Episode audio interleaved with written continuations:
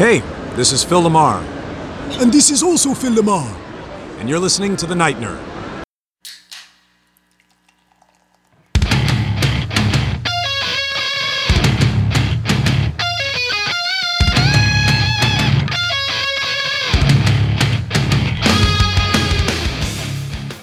Welcome to the Night Nerd Podcast. I'm your host, Lance. It's Tuesday, so we're going to talk some TV and movies.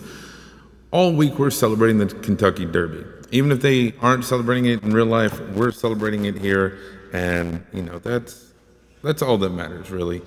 We're looking at some great horses and things. We looked at some good horses and video games, and today, I was I was thinking, you know, uh, first I was going to talk about the Wild Horses episode of Cowboy Bebop um, but decided against that. Although it's a great episode, you need to go watch it. There's a lot of baseball and Star Trek references, and it's pretty cool. And then I was like, well, you know, you have like uh, Hidalgo, Seabiscuit, all these really great horse movies, but then I, I knew what I had to talk about because when you talk famous horses, there's really only one that's a cut above the rest, and that is Mr. Ed from TV's Mr. Ed. So I thought we could uh, talk a little bit about, you know, he's a horse, of course, and no one can talk to a horse, of course, unless, of course, the horse is the famous Mr. Ed. But uh, I, used to, I mean, I never was really like a diehard fan of this show. I, I enjoyed watching it. It was goofy. Um, it's it's you know it's 1960s, early 60s, so it, it's all right. It ended up airing for 143 episodes though, and they it was a black and white show, so that probably turned a few people off of it. Um, six seasons. It started in January of 1961 and ran all the way until February of 1966. Uh, and so it's you know a long running show, really loved. It started based on some short stories by Walter R. Brooks, who was a uh, children's author. He had Mr. Ed. He also had Freddie the Pig and all these things that lived up in Bean Farm, which was not Animal Farm, not Orwell. It was Bean Farm, and the the story started way back in like 1937 in Liberty Magazine, and they were always pretty popular. Um, you know, and had the, a cult following. But after the success of Francis the Talking Mule, yes, there was a whole franchise about Francis the Talking Mule in the 50s, which was strange to say the least. Uh, but, you know, there, there was uh, seven uh, episode or movies, I guess, in the franchise, and so that tells you how how big it was. So they're like, you know what? Let's take this talking animal and bring it to TV, and everybody was on board. The original pilot was actually financed by George Burns, yes, famous comedian George Burns, and uh, Jack Benny was involved in like some of the behind the scenes writing and stuff, and it was it had a really solid pedigree.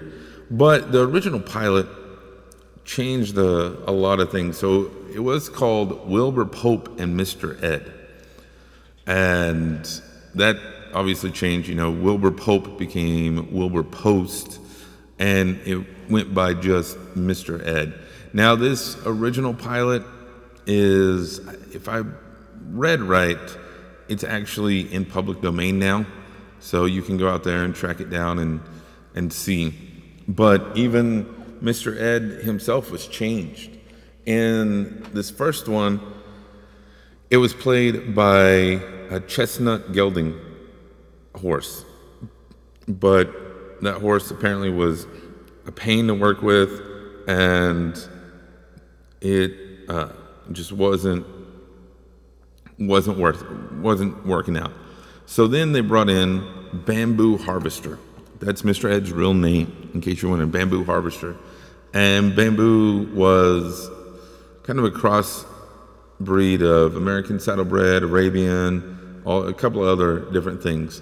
And this horse was awesome and super smart to the point where when they were getting it to talk, so there, we've always heard that there's the legend of they use peanut butter to make him talk. Well, that's that's not true because originally they used like a wire that kind of moved his lips up a little bit, but then as the horse got used to it, he would start talking whenever they just touched his hoof. And I was like, oh, okay, I need to talk. But it got to the point where the horse was so smart that when Alan, uh, Alan Young, who played Wilbur, if he stopped talking, the horse would start moving its lips. So the horse you know, became a, a good actor. But the peanut butter myth started back. It, they were the people were afraid that kids would, you know, find out the the Hollywood quote unquote magic behind it, and it would kind of bum them out. Um, you know, the take them out of the wonder of Mr. Ed actually being able to talk. So they uh, they decided to come up with this weird story. It was actually Alan Young who came up with it. You know, it's like, oh yeah, it just has peanut butter. And since it was the main actor on the show said it, everybody ran with it. But it's it's not actually true. The horse, by the end of it, could pretty much just talk on command. He had a really great trainer that helped with that. His trainer's name was Les Hilton, and according to stories, when Les would get onto him, onto uh, Bamboo, Bamboo would go to Alan Young as kind of like a comfort and stuff, and they said that that was really impressive and really cool, and uh, just the way it, you know, it really showed that how well they bonded together. But Alan Young wasn't the only, you know, talent on the show. Um, Allan Lane was the voice of Mr. Ed through all of it, and you had Connie Hines as Carol. Then you had some really cool guest stars show up over the years. You had Mae West, Clint Eastwood was on this show, and the episode was even titled "Clint Eastwood Meets Mr. Ed."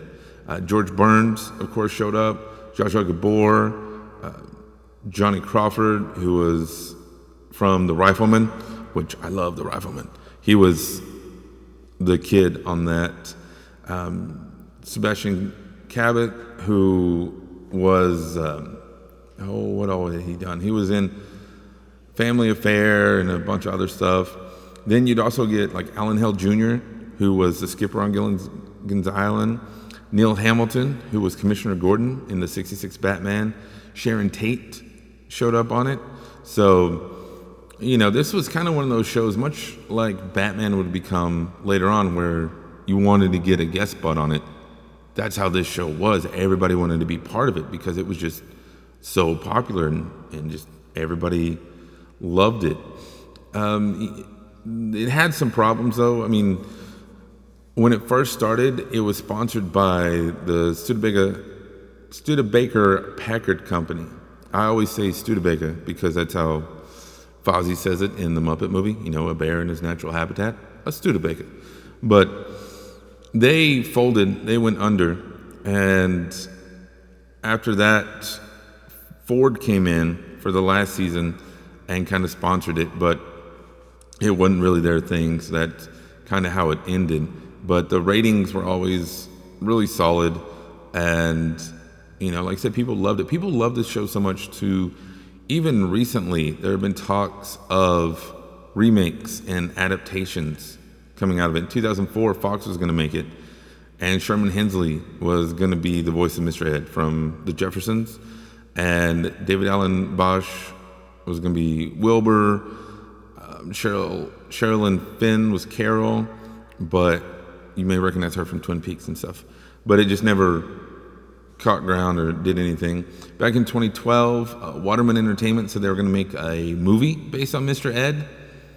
I don't, I don't know. We'll see uh, if anything ever comes of that. But it's because Mr. Ed has that legacy You know, everybody loved this show, loved Bamboo Harvester. I mean, even when Bamboo died, which there's conflicting reports. So Alan Young said that he that Bamboo died because he was given a wrong tranquilizer or something, and it, it killed him. But then there was also reports that he was euthanized in 1970, and even SNL talked about made a joke, or yeah, they kind of joked about it back in '79 because this there was a horse whose name was Mr. Ed. It wasn't Bamboo Harvester; it was Mr. Ed. But this horse posed like was kind of a publicity double for Mr. Ed, and did uh, pictures and things in press kits. So that's where the confusion uh, there was. It's kind of kind of interesting, you know. They we, different stories. I think that's like with any good celebrity, though. There's always mystery and things surrounding their end and their demise, and Mr. Ed is no different. But let me know, did you used to watch Mr. Ed? Do you still watch Mr. Ed? I mean, you can get the complete season on DVD, the complete series, sorry, on DVD. It's worth checking out, you know, 140 episodes. Uh, let me know in the comments below here on SoundCloud or on social media Facebook, Instagram, Twitter. We're out there and everywhere. And would love to talk to you. Just look for The Night Nerd. Or you can email me, nightnerd at thenightnerd.com. But otherwise, that's going to do it for us today. Again, my name is Lance. Thank you all so much for listening, and we will see you next time.